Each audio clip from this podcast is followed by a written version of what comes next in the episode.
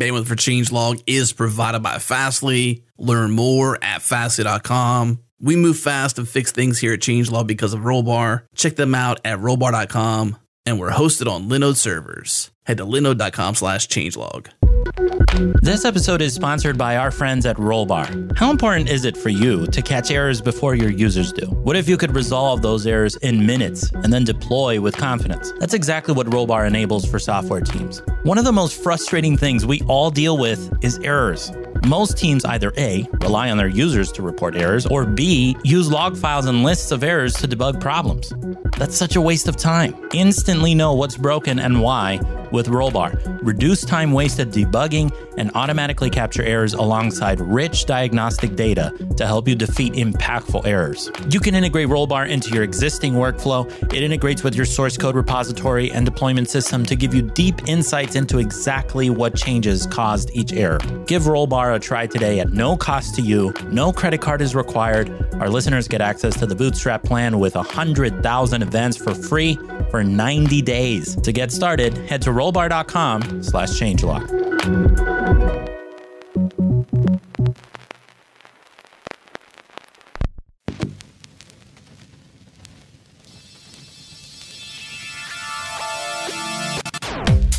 Welcome to JS Party, a weekly celebration of JavaScript and the web. Tune in live on Thursdays at 1 p.m. Eastern, 10 a.m. Pacific at changelog.com slash live. Join the community and Slack with us in real time during the show at changelog.com slash community. Follow us on Twitter. We're at JS Party FM. And now on to the show. G'day, you're listening to JS Party, a weekly celebration of everything JavaScript. I'm Suz Hinton, I'm your host for this episode, and I'm joined by some fantastic panelists as always. First up, we have K-Ball. Hello, K-Ball. Hey, hey, how's it going? Good, good. And we are welcoming back Safia. So, so excited to have you as well as one of our panelists. Hey, everybody. Great to be back. So, today we're going to be talking about accessibility and how that fits into JavaScript and the web. But first of all, not everybody knows exactly what accessibility is, so we wanted to cover an intro on the topic. So, when we talk about accessibility, uh, in a very broad general sense, we're talking about access for everybody of different abilities. And so in the real world, we can think about things such as ramps for wheelchair access, elevators, um, and things like closed captioning on um, TV shows and movies. However, you know, we we think about much more specific um, domain areas for accessibility when it comes to the web. So, K-Ball, what kind of things have you run into when working with um, the web and accessibility, and what have you sort of had to learn about when putting websites together?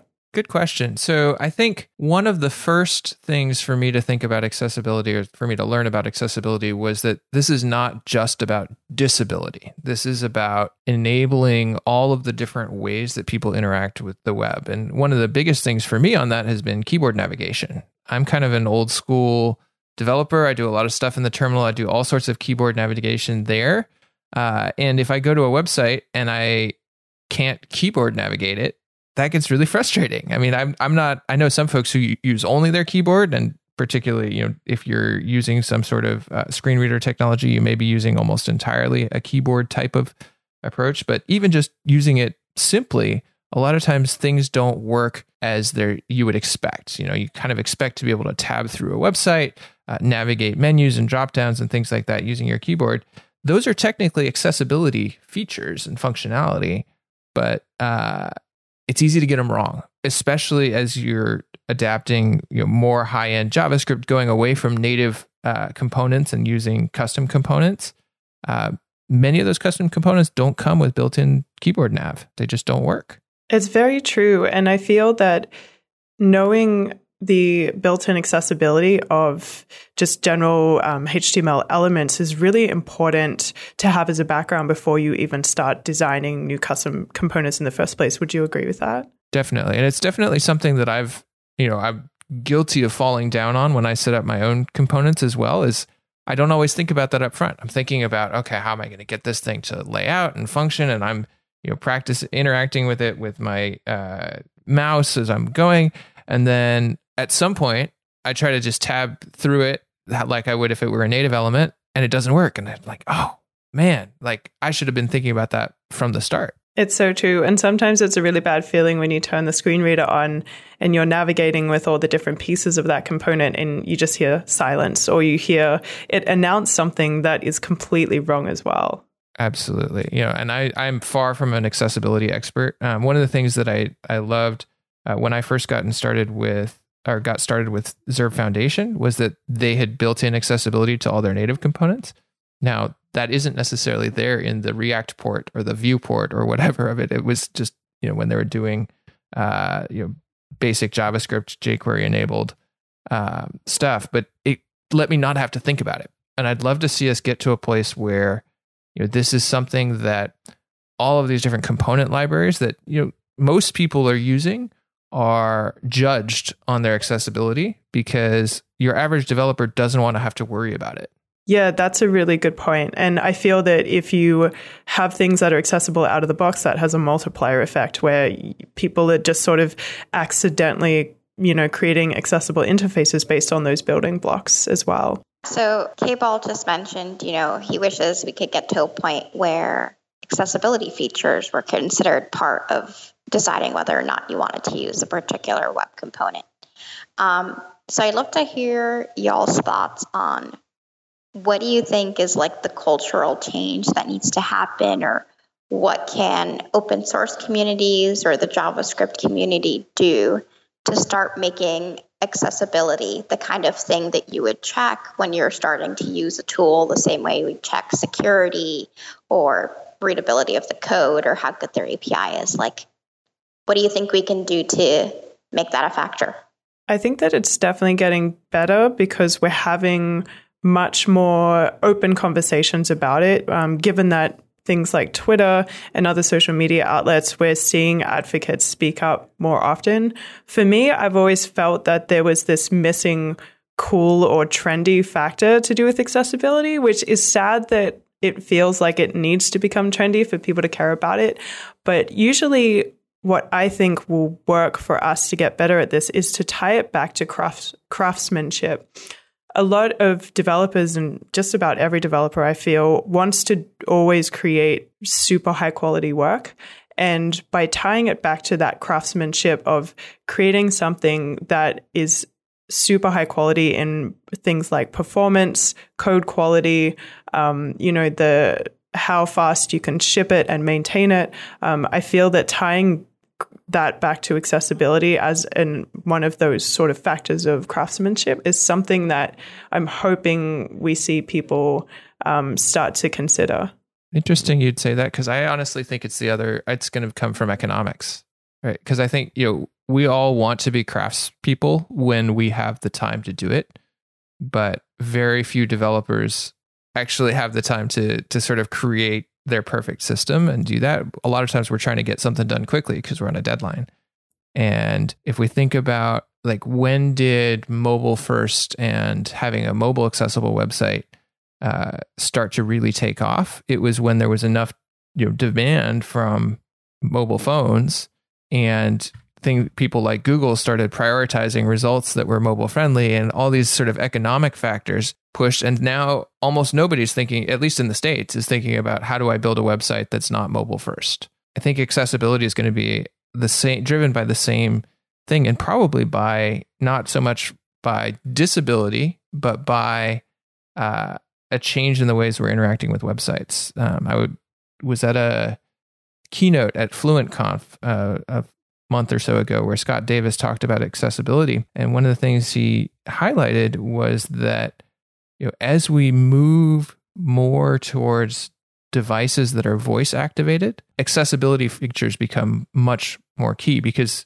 if we think about what does accessibility really mean, it means interactions with the website or with the web application by a computer trying to parse this code without a visual cue in quite the same way. We have Alexa, we have Google Voice, we have all these th- things that are starting to, or not Google Voice, Google Home, these things that are starting to be entirely machine driven, where our entire interaction with them is by voice. And that's going to start pushing the economics to to make this a priority, I think. I think that's a good point. And I, I like that you mentioned the mobile kind of um, push to actually start supporting mobile access to websites. I think what's interesting about that particular scenario is that you actually have the data to back up how many people are you know using websites via their mobile phones. I think the snag that we have in accessibility is that you know because of privacy because people don't always want to volunteer um, you know that they have different accessibility needs it's much much harder for us to have hard data on you know specific users on specific websites and you know how they're actually navigating around your site. And so what what concerns me is that this is moving so slowly compared to something like you know um, mobile use because we just don't have the things to prove that it would be an an economical advantage to provide for these people i guess. That's a really interesting point. So does it what does it look like if Alexa reads your website to someone. Do that do you get anything? Like that I guess that probably looks like an Amazon crawler at some point, but then they probably cache it. I don't that's Right. And let's say if you're deaf, um, you're not you're probably not going to buy an Alexa unless it can provide some form of communication in a visual style, right? So there are some of the Alexa devices that have like a um, like a screen, and so they might get that, but they're not necessarily speaking to it, especially if that's just not their preferred form of communication. So yes, you know there are visual forms of Alexa, but it's not necessarily optimized for those people. So if they're not buying the device in the first place, then you aren't aware of the money that you're potentially losing by them not actually buying it in the first place, if that makes sense. So there's a lot of invisible sort of opt out moments for people of different abilities that is really, really hard to measure, I guess. I wonder if you could do so. One of the things that really got people started focusing on performance and front end performance um, was these sort of e-commerce studies that came out that looked at you know how many dollars are lost or how many people abandon your website based on different speeds. I wonder if there's a metric that could be measured there that would, you know, let folks sort of once again quantify this and say, okay, you know, we tested with differing levels of accessibility, same way we might test with different levels of speed. Uh, and here's how much money you're losing. Here's how many customers are going away. Yeah, I wonder if when you're assessing with a technique like that, when you're trying to say, you know, this is how much money we lost because our website was slow or website was inaccessible, if you're already kind of targeting for the demographic that's already on your website and you're trying to build accessibility features towards an audience that doesn't necessarily need them, which I think sometimes is an issue that springs up where people bring a accessibility not as things that you need on your website for people with disabilities or for people who need them, but um, as things you can add for individuals who you know might not really identify as having a disability or need them necessarily, but that but those particular classes of accessibility improvements target them. So I hope I'm making sense, but I think sometimes there's like the things you do that are accessibility features, quote unquote, but they're still targeted towards a pretty um, general audience. And then there's the specific features that you need to work on for individuals who are deaf, hard of hearing, hard of sight, so on. Yeah, I mean, one of the things I really liked about the Scott Davis keynote I mentioned is he he kind of brought that up explicitly. He, he had a thing that he said. He said, if we tie disability to accessibility, it opens the doors to all kinds of excuses. Like you kind of say, oh, of course I want my website to be accessible, but we don't have the time or the funding. And do we really need it? It's just this small, you know, set of people.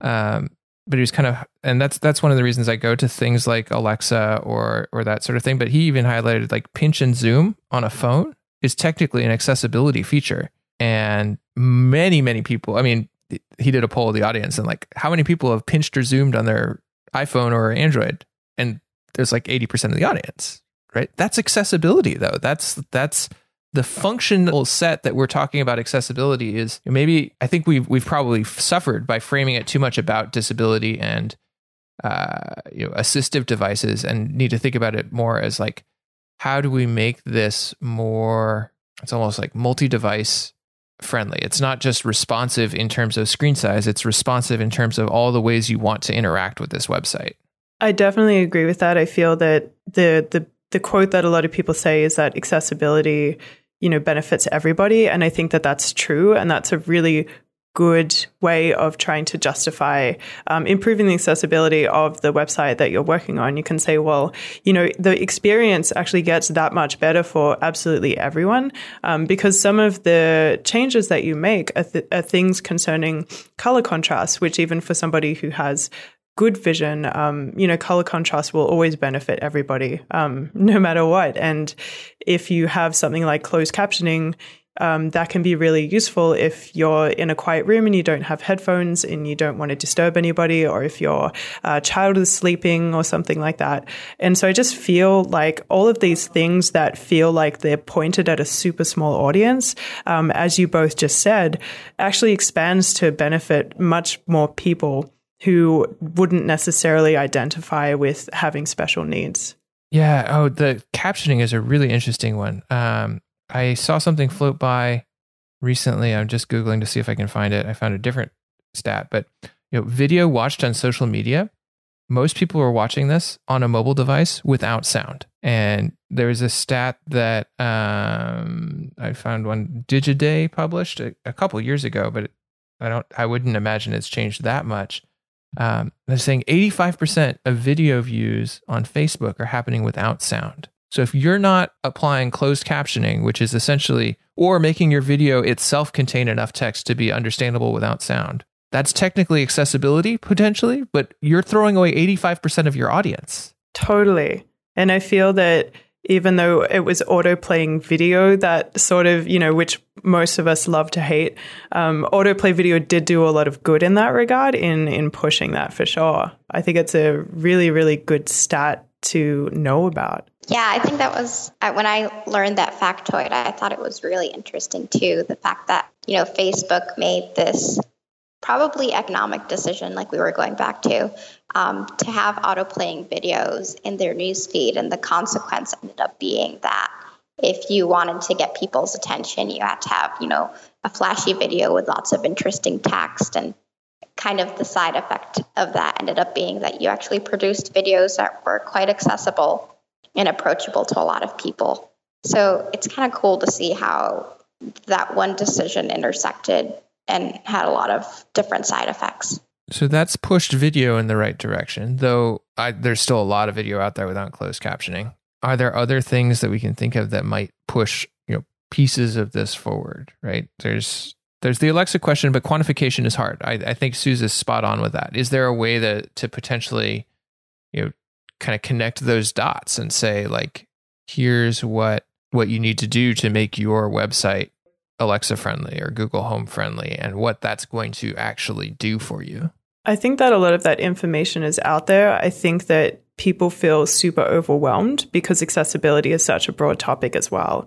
And so, you know, it's it's very much like performance. Performance is split into lots of different areas of of how you can affect performance and what the different types are.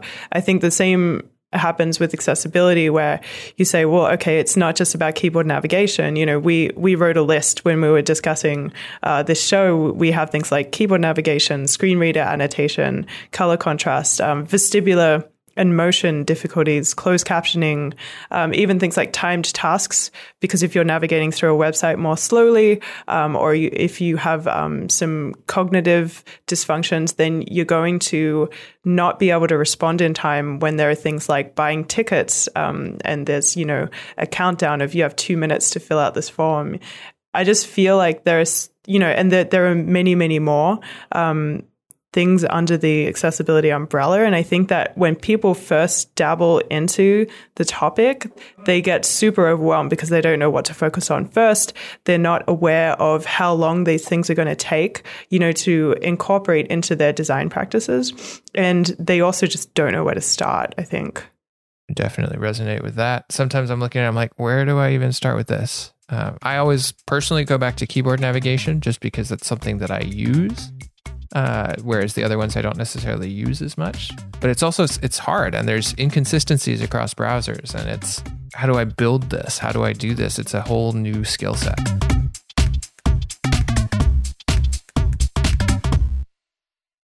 So I have some pretty awesome news to share. We are now partnered with Algolia. If you've ever searched Hacker News, Teespring, Medium, Twitch, or even Product Hunt, then you've experienced the results of Algolia's search API. And as we expand our content, we knew that one day we'd have to either roll our own search solution on top of Postgres, or we could partner up with Algolia.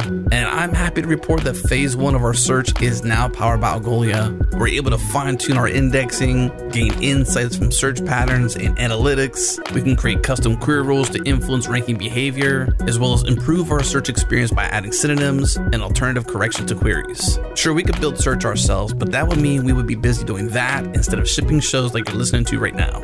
Huge thanks to our friends at Algolia for working with us. Check the show notes for a link to get started for free or learn more by heading to algolia.com.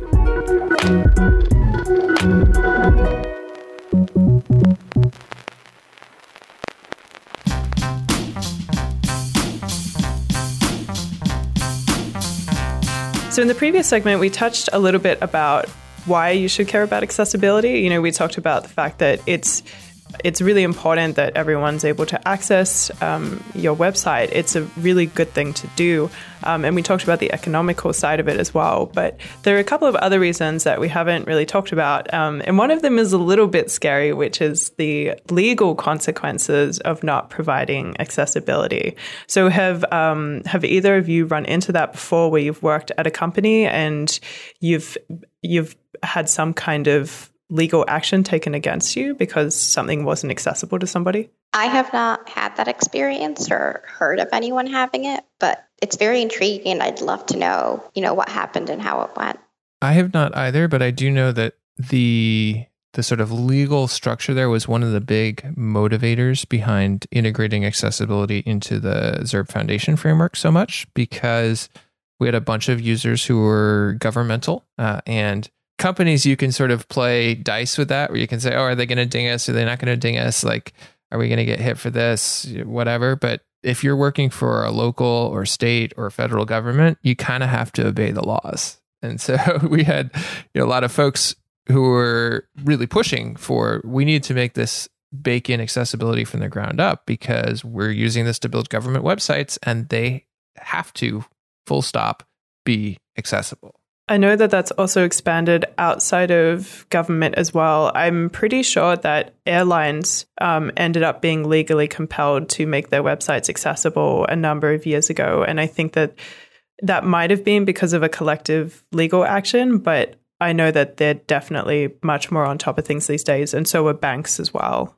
So I'm curious to know when you say that airlines and banks are required to be a little bit more on top of their websites being more accessible. Are you talking about, you know, they were sued and um, as a result of that lawsuit, they then had to go and enact changes in their process? Or is it that there are certain governmental regulations that affected them? Um, was it industry regulations? Like, what was the kind of legal case for them making that a part of their web design approach? So I actually cannot remember this. I actually need to look it up. So I'm I'm hoping that we can actually just break for a second so that I can answer that question. Well, I'll just talk on for a while while you look it up and fill space, right? um, so just at a high level, airlines are heavily, heavily regulated. Um, we've got all sorts of stuff in place really because of the safety requirements i think originally right? You know air air travel did not used to be nearly as safe as it is now and it was heavily regulated in order to improve its safety. But once that foot is in the door then it starts getting regulated on all sorts of fronts. And uh, i suspect that's one of the reasons why they're kind of canary in the coal mine for getting this enforced early. I don't know if there was a specific thing. I think yeah susie you're looking for that but you know they have heavy disability you know and accessibility like physical requirements already um, and they've got you know all sorts of things around safety and recording and all the all the stuff that they're already having to comply with and so adding web accessibility on top of that it's not like they're not already familiar with uh, working with that. Um, in the chat it looks like uh, esk i don't know if i'm pronouncing your your moniker correctly but she says she works for a company that was sued and now as a result they take accessibility very seriously uh, i'm curious what was the what is the domain for that company? Like, what is the um, area of business? Yeah, because it depends on what area you work in, right? And K-Ball, you were right on the money about the the airlines.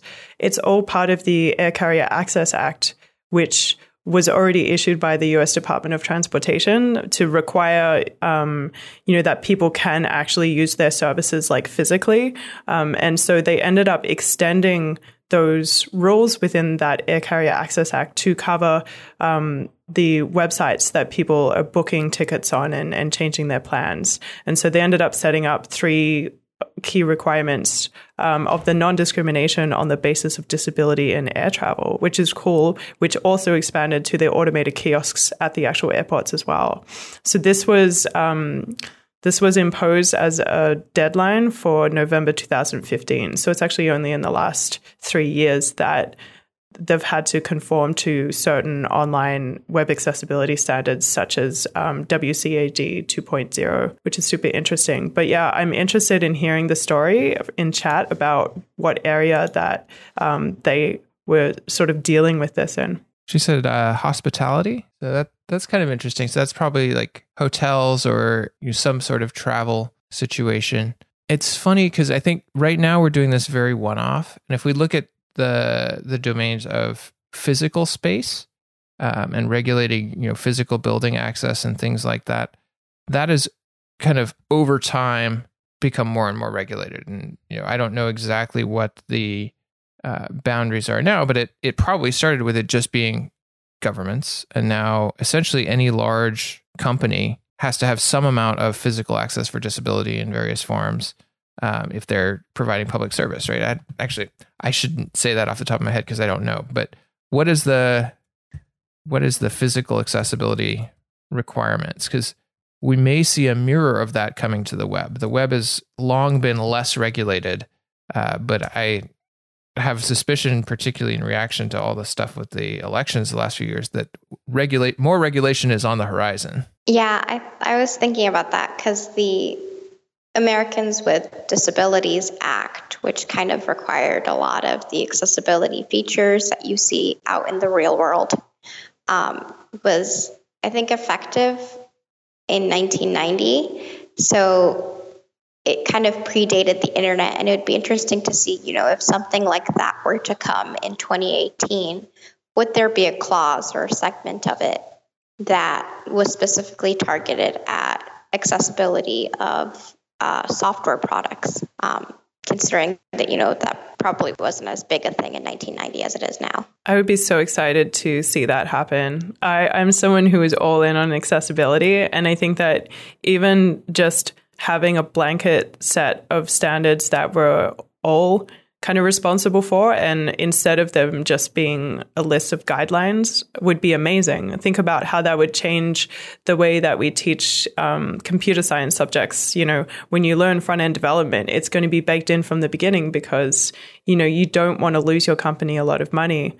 Um, and so part of being a, a, good engineer is providing you know accessible work that you're outputting. And i would love to see that that legal side of things or just the regulation, just because I think that really is the push that we need to do it uh, on top of the economical stuff that we talked about earlier as well. What do you think, K-Ball? Yeah, I mean, I think it, it is interesting to think about the way, the different ways that something like this can happen, right? You can have a pull from economics, or you can have a push from regulation. And in the tech industry, we have historically resisted the regulation side of things. Um, you know, there's a lot of Wild West, and that has, as a result, perhaps under prioritized some of these uh, things that are are definitely social goods. You know, like basically accessibility to all. Uh, I was just just googling right now to figure out what the uh, range of things that the ADA applies to, um, and for physical spaces, and it at this point is you know, essentially anything that's public accommodations. It says businesses that are generally open to the public and fall into one of the service categories of restaurants, movie theaters, schools, daycare facilities, recreation facilities, doctors' offices. There's 12 um, areas.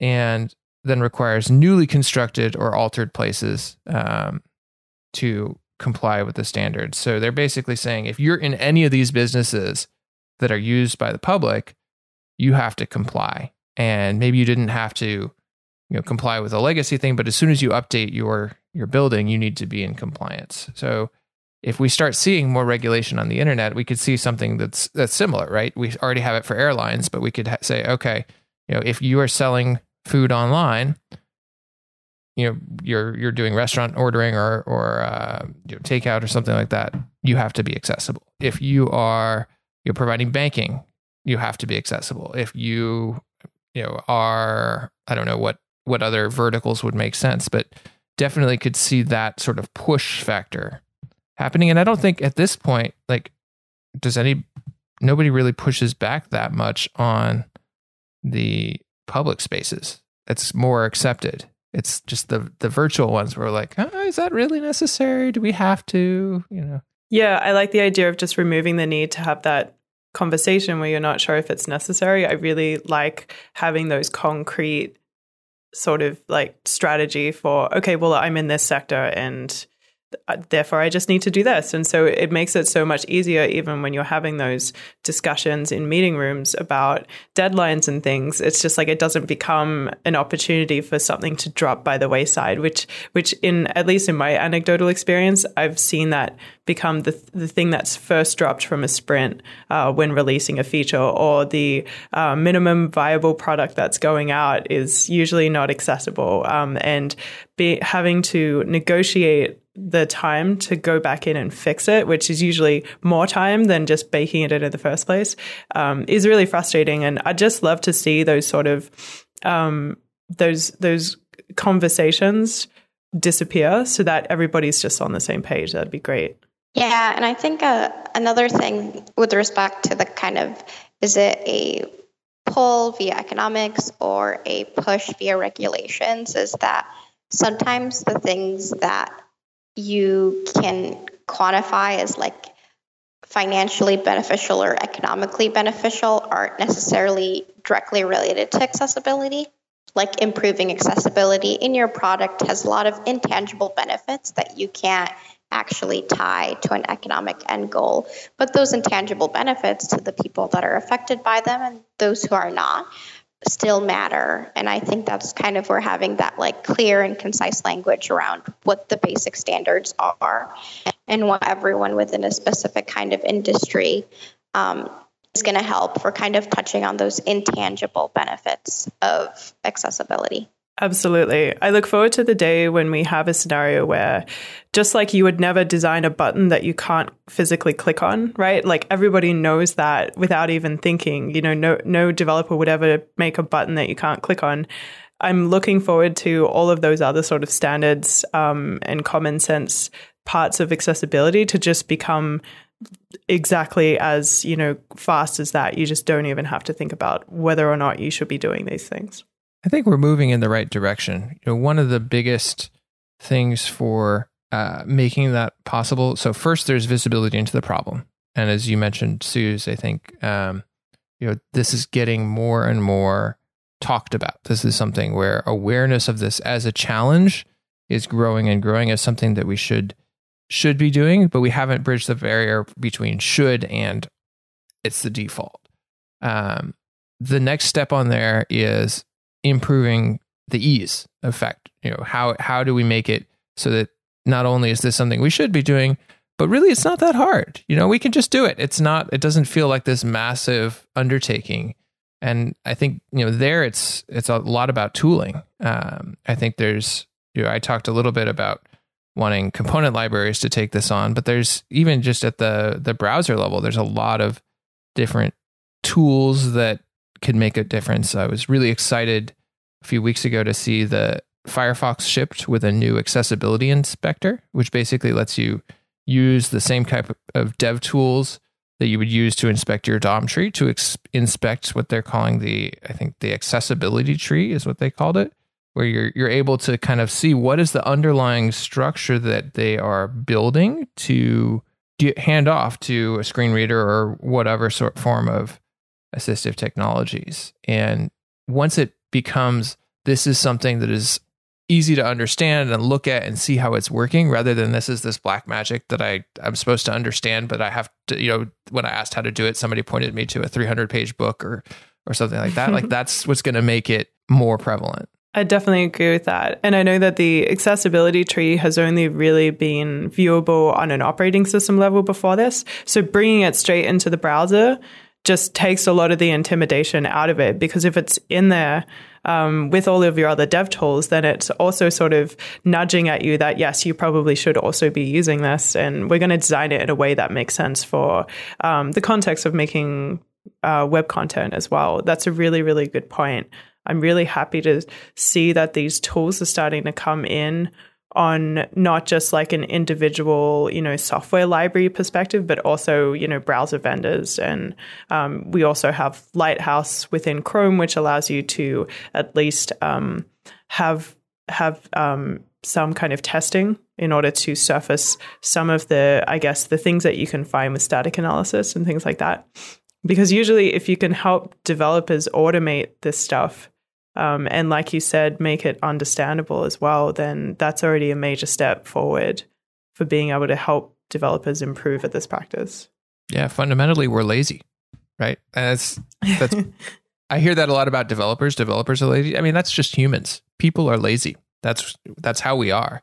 And so, if we want something to happen, we need to make it easy. If we want it to happen at a broad scale, that's right. You're already juggling a lot of different things in your head as you're producing something. Like this is another thing to juggle. And so the putting as much of this stuff to the background as possible, um, yeah, through the use of good tools and um, best practices is really, really helpful to everybody, I think, just for those whose brains are just so full of all of the different things that we have to keep in mind.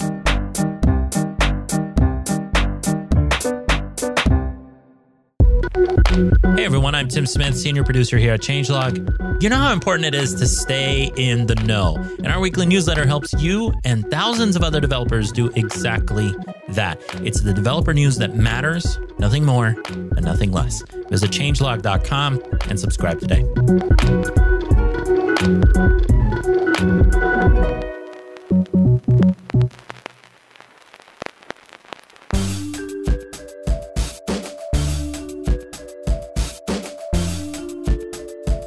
So let's continue talking about tools and what people can use in order to help with providing more accessible websites. So we talked about the Firefox Accessibility Inspector. We, we touched on Light, Light, Lighthouse really quickly.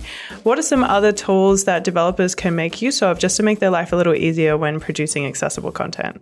I am a huge fan of the Axe. Uh, I think that's how it's pronounced. Uh, Chrome DevTools extension. It's an accessibility checker for um, Chrome DevTools. And I really like it just because of no pun intended, but the accessibility of the tool. It kind of sits right there on your DevTools, and I'm forced to look at it whenever I'm trying to inspect an element or jump into the JavaScript console really quickly. And I think the fact that it's right there and it's a little bit in your face makes it really easy to integrate into part of my workflow. Um, and for those who have not heard of it before, what it does is it basically does uh, analysis of the website in its current state. And it'll recommend things for you to fix. It might say something like, you know, this image tag at this location does not have a descriptor, so be sure to add that. Or the contrast on these colors isn't good, so, you know, adjust your font color and your background color. Um, that's one of my favorite tools to use. Agreed. I love Axecore so, so much. And I think what you said about it being just another part of your dev tools is what makes it always top of mind. Like sometimes it can be scary to click on the tab and look at all the warnings come up, but it's I love the um, I love the output of those warnings the most because they'll describe something in a human readable format, but then they'll also link straight to the spec that you know it's outlined in, whether that's like um, some of the ARIA um, specifications or the WCAG um, accessibility guidelines as well. I love that tool. Yeah, so in that way, it's a really great way to educate yourself too. So you shouldn't feel like you already have to be an expert in order to start using it. It'll kind of teach you the more you start using it.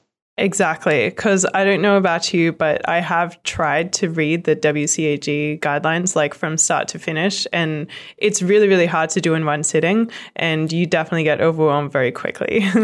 I hadn't used Axe. So as you were talking, I went and installed it. And I'm running it on one of my website I'm doing for a client. And uh, it's highlighting a lot of issues, I'm going to say. well, it's a good thing you caught them. I know, right? Well, it actually it raises kind of an interesting question to me. You know, so I work in a context where I'm working with clients. Often I'm not driving design decisions. I'm implementing design decisions. And I'm looking at this page that I'm working on right now and highlights 66 instances of elements must have sufficient color contrast. That's a discussion that I don't know how I mean, I know how painful the the color decisions already were and I've litigated that and relitigated that before. Um, but it kind of raises this question of like when these things come up, like it's not just a developer problem, right? This is a this is embedded throughout the design process of thinking about contrast and color palettes and and all these different pieces. How are you having these conversations throughout sort of your dev processes? Yeah, absolutely. I am lucky enough to work in an organization where, you know, there is a kind of feedback loop between design and development. So development communicates with design, design communicates with development, and it's a two way street. I know that's definitely not the situation, you know, if you're working in a um, client relationship or something like that. And, you know, your situation got me thinking if there are tools like Axe for designers, you know, something that'll take your um, sketch file or your PSD or whatever it is that designers use. Sorry, I'm not a designer. Um, and, and do an audit of it. Um, just so, you know, before it even gets into implementation, it's already being checked. Um, I wonder if anyone in the chat might have recommendations for tools to that effect. Just doing a quick Google on it, I see a color contrast checker. So that's something. Yeah, I've worked with designers who have used the contrast checkers before, but they they have to already be aware that they need to provide that good contrast in the first place. But I think it's a really good first step and I've been really encouraged by seeing more and more designers over my career start using tools like that so that they don't have that oopsie moment when they present it, you know, to developers who, you know, might already be able to spot that stuff after they've spent hours picking colors, you know. Yeah, and I think that's kind of, you know, the there's the discussion around what tools will help people achieve the development of accessible websites and then what kind of like education and um, communication is going to help them. It's kind of a two pronged problem. So it's really interesting. You can't just give somebody the tool, you have to also empower them to use it. And I don't know if I have an answer to the latter. I've definitely um, hacked my way into having these discussions with designers before. Um, just being on the front end developer side, if there's been an internal hackathon at a company, um, you know, this has come up before where I've created something that you sort of bolt on to improve um, something, such as color contrast. So I'll create a little toggle at the bottom of a page, and you can turn on high contrast mode, and that that just uh, prefetches and loads a CSS style sheet that overrides a bunch of the colors. And I remember I presented that at the end of the hack week, and there were several de- designers sort of watching my presentation, um, and I didn't really think that it had a huge impact on them, but I think about six months later, the um, the website went through a rebranding where all of the colors were being overhauled, the design was being overhauled, everything. And to my delight, um, they actually used a color contrast checker this time because a lot of the colors just weren't um, high contrast enough with the initial branding. And they were very proud to show me we've come up with all of these different combinations that work and we've now put this in our pattern library as you know which colors we recommend to overlay on, um, you know, other colors depending on whether it's text or a background color. And I was so excited to see that. And sometimes you just need to give them a nudge because you never know when you're even going to be able to go back and redesign those colors, even if you feel like they're set in stone in the present time.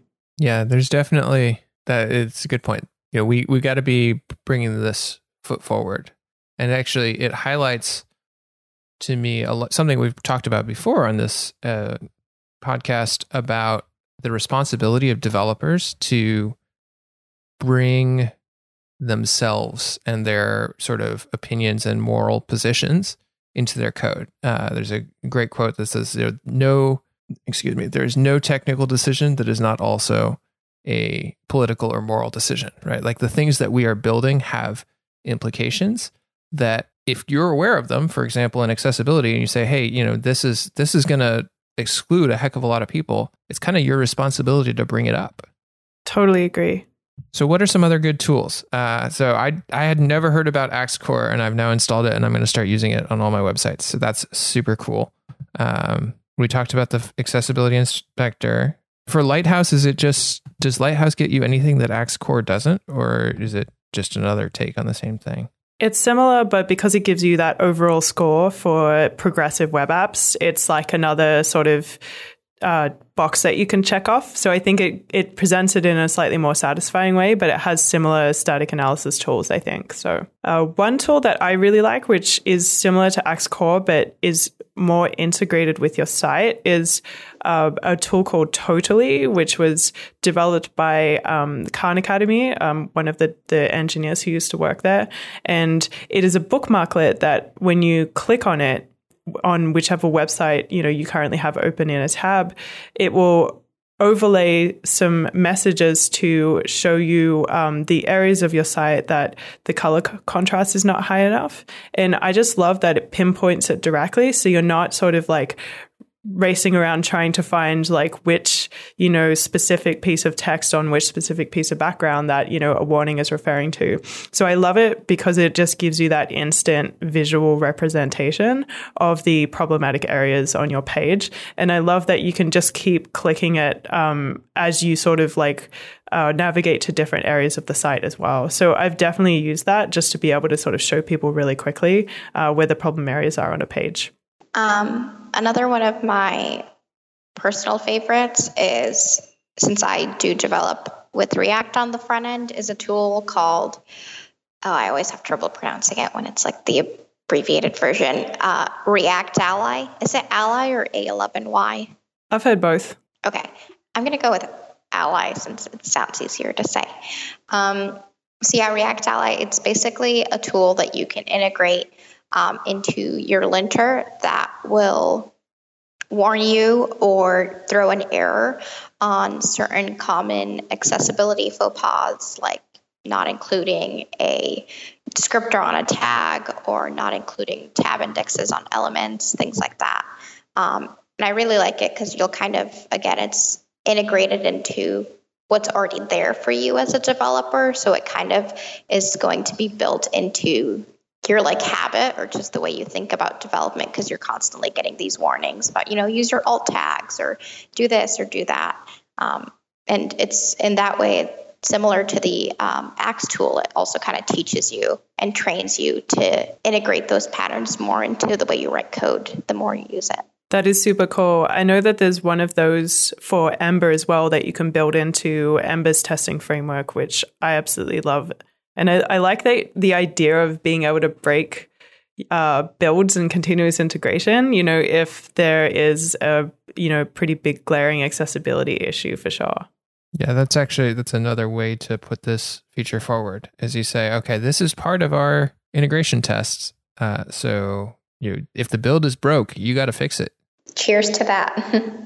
One resource that I really love, which is not necessarily um, focused on like a technical tool, is there is an accessibility Slack that is full of accessibility experts and accessibility enthusiasts alike. And I've definitely popped in to ask them tricky questions. I think accessibility is the most difficult when you have those scenarios where, oh, I've actually never had to program this sort of behavior before, and I have no idea what would be the best experience for somebody who is using a keyboard, for example. Um, for something such as drag and drop, that can be a really difficult thing to get your head around. And my favorite thing about the accessibility Slack is you can pop in and and pitch these scenarios, and there there's always going to be someone who's run into something very similar, and there's going to be a bunch of people that know a ton about accessibility, and they're very very friendly in there. So I highly encourage everybody to check out that Slack and just lurk in there because you learn so much just from seeing all of these questions that people pose in there. Yeah, what is the right way to do drag and drop with a keyboard? It's it's complicated. it definitely depends on the um, scenario, um, but there are a few resources out there for um, trying to make it accessible. Um, I have an interface right now where I want to use the arrow keys so that you can basically use a key as a toggle on a certain um, box that you drag around, and then you can basically use arrows to move it back and forth. So that was what I came up with as a solution, but it really does depend on what functionality you're providing as a result of drag and drop. Like if if it's just dragging and dropping a file onto, you know, a file input, then you can just also provide a button for people to either click or access with a keyboard, right? So it definitely goes super deep with drag and drop, but it depends on what you're after. Well, that highlights something kind of interesting too, right? Cuz what you described, so if I think about a a drop-down menu, that drop-down menu is actually going to look the same whether or not I'm using a keyboard or a mouse. Um, you know, I'm just opening it via tab versus, or you know, via a keyboard key versus with a, a hover or a click. Uh, but with drag and drop, you might actually need new interface elements to provide the same functionality. Yep, pretty much. How often? I mean, so I think you've probably been struggling with this or working on this a lot more than I have recently. So, how often do you find that's the case where to make something accessible, you literally have to introduce new concepts or elements to it? I think it depends. Even something as simple as, um, you know, when you click on a hamburger menu, like there is no sort of there's no built-in semantic HTML element that makes those easy to navigate, right? And so you tend to cobble them together as, you know, a custom component, such as it'll be a div and there might be a, a bunch of list items in there and hopefully with actual real anchor tags, real links, and not just somebody clicking on the list item. But you sort of have to start from scratch with a lot of these things that you might take for granted every day as um, as something that you've used a hundred times. I think all of them are nuanced in that way, and so I would say that I run into these kind of scenarios a fair bit. Given that single page applications now, um, you know, have a ton of things like modals, which modals take the place of alerts, but they're definitely nowhere near as accessible. And so again, you have to reinvent the wheel. You know, uh, how do we put the same accessibility into a modal that used to exist in an alert um, window that popped up that was you know governed by the browser? And so it's a i think that it's a lot more common than people think. It's just that once you sort of see once you learn about accessibility you start seeing those difficulties everywhere. I think that's it's more of a, a situation like that.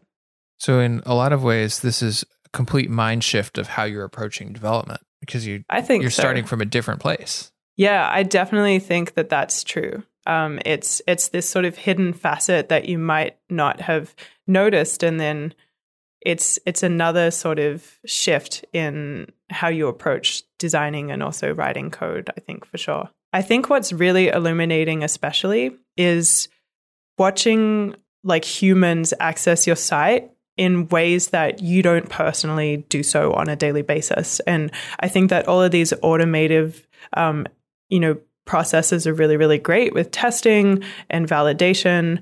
But I think that nothing really replaces sitting down next to somebody, watching them use your website with a screen reader, watching them use your website with just one button, you know, no keyboard, just one button cycling through, um, you know, uh, elements on your page, or even just um, trying to access something um, like a video when they're deaf, just watching somebody do that and feeling that awkwardness and, and just sitting there cringing because they've stumbled upon something that's not working can just be incredibly illuminating. And I think that it should be a necessary part of your cycle if you're able to do that as well. Um, just because that can really inspire action in you when you are seeing the user on the other side of everything struggling to to use something. And they can really show you how they use a screen reader. You know if you test manually yourself with a screen reader you're not going to use it in the same way as somebody who's like really really good at it. And apparently it turns out that people use screen readers very differently. Um, you know depending on who they are, which operating system they're on, and things like that. So it can be super awesome to just talk to people um, rather than just trying to automate everything away, which I think doesn't always replace everything. Yeah, I think that's a great um, tip too of like focusing on the experience of the product that you're building, not just you know the statistics and the static analysis. Um, a while back on Twitter, I posted a thread where I basically asked, you know, what uh, if you are somebody with a disability or who requires accessibility features on the web, what are some things that annoy you? And I got a lot of great feedback on that.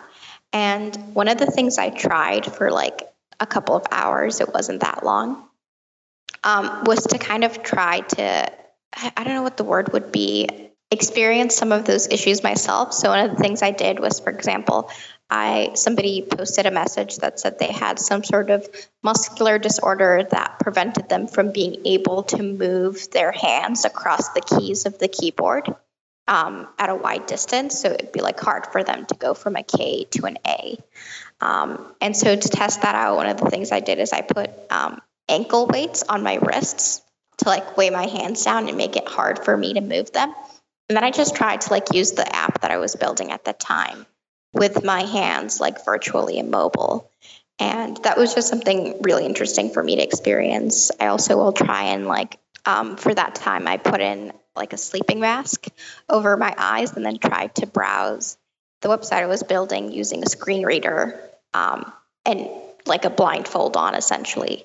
Um, so yeah, I think there's like if you really want to get into it, there's all sorts of like situations that you can put yourself into in order to test this out and experience it personally. In addition to, of course, the best way is always to go to the people who are experiencing those issues and hear them out and then um, use their feedback to improve your product. I love that so, so much. And it reminds me of the website. I don't know if you know about it, but it's called Empathy Prompts and it's at empathyprompts.net. And every time you visit the page, it will give you a random scenario to try out exactly exactly like what you just said about putting weights on your wrists. So every time you go to it, you get to um, kind of like have a random one to try out. And I think that it really does go back to empathy, like you said. It's it's putting yourself in the experience of another person. That's really awesome. Well, and even putting accessibility tools aside, just watching someone else use your website or your application is a deeply humbling experience. And it will often highlight to you things that you never would have thought of that are broken about that experience. Like we, the second you start building it, you have in, uh, embedded assumptions about the way that it's going to be used. And someone else coming in trying to use it has none of those assumptions. So like I I have not been a part of very many uh, accessibility focused user tests. Even without that additional layer of they're using this using different tools, just it's a different person looking at this. Like it's mind boggling the number of different ways that people will try to use something. It's so true. That's a really good point. So, what are some resources that you really like for people who want to read up a little bit more? We talked about tools, but and we talked about the accessibility Slack, but does anybody have any favorite websites or favorite people that they like to follow for accessibility? I can start. so, my favorite people are Jen Luker, Leonie Watson, Marcy Sutton, Rob Dodson, and Cordelia Dillon. I have a lot more that I'm a fan of, but I'm trying to keep it concise.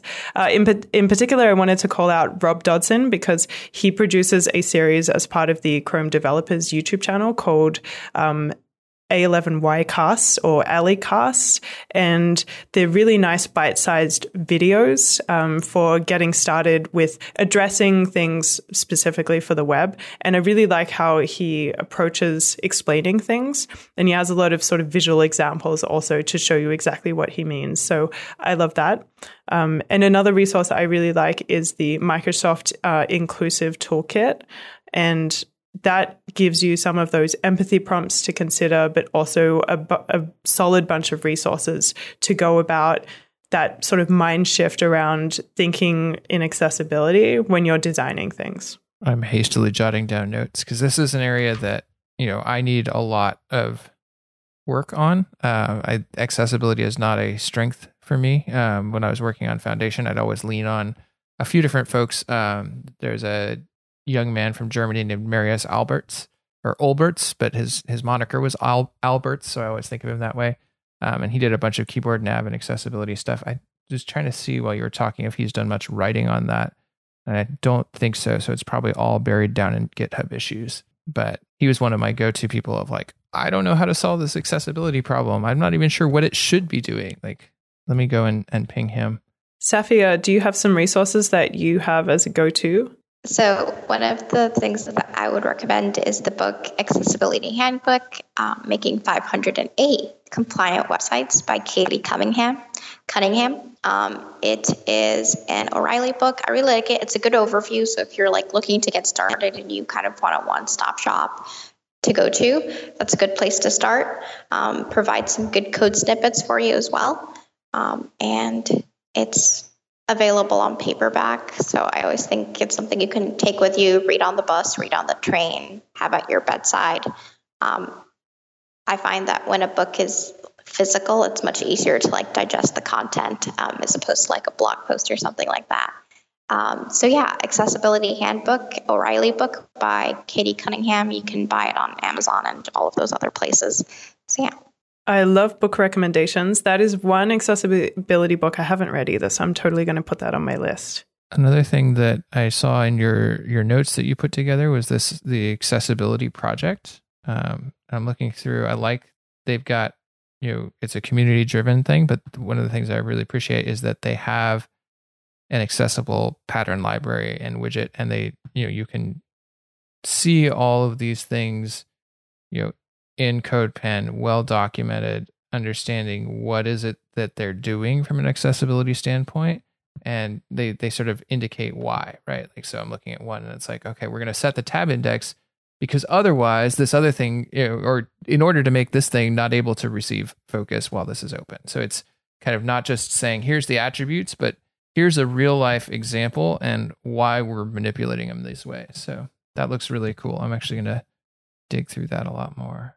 Yeah, I particularly love the Accessibility Project website because they're continually updating it as well. And I think that all of the content is maintained on GitHub. So if you want to add more to it, you can totally just open a pull request. And I've corrected even just some of their markdown typos that created display issues. Like I've even just done that at times. And they're really quick to respond. There are several people that maintain that site. So I always think it's a really good resource to mention. All right. Thanks everyone for sharing your resources. I know that I took down a few of these to look into later on, and uh, I'm hoping that those listening also have a nice bunch of resources that they can get started with. Thanks for listening to JS Party, and we hope that you enjoyed it as much as we did producing it. We'll catch you next time.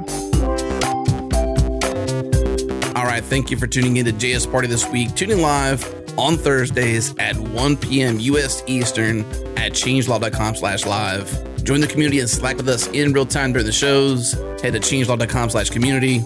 And do us a favor, share this show with a friend, rate us an Apple podcast, go into Overcast and favorite it. And thank you to Fastly, our bandwidth partner. Head to fastly.com to learn more. And we move fast to fix things around here at Changelog because of Rollbar. Check them out at rollbar.com. We're hosted on Linode Cloud servers. Head to linode.com slash changelog. Check them out and support this show. Our music is produced by Breakmaster Cylinder, and you can find more shows just like this at changelog.com. Thanks for tuning in. We'll see you next week.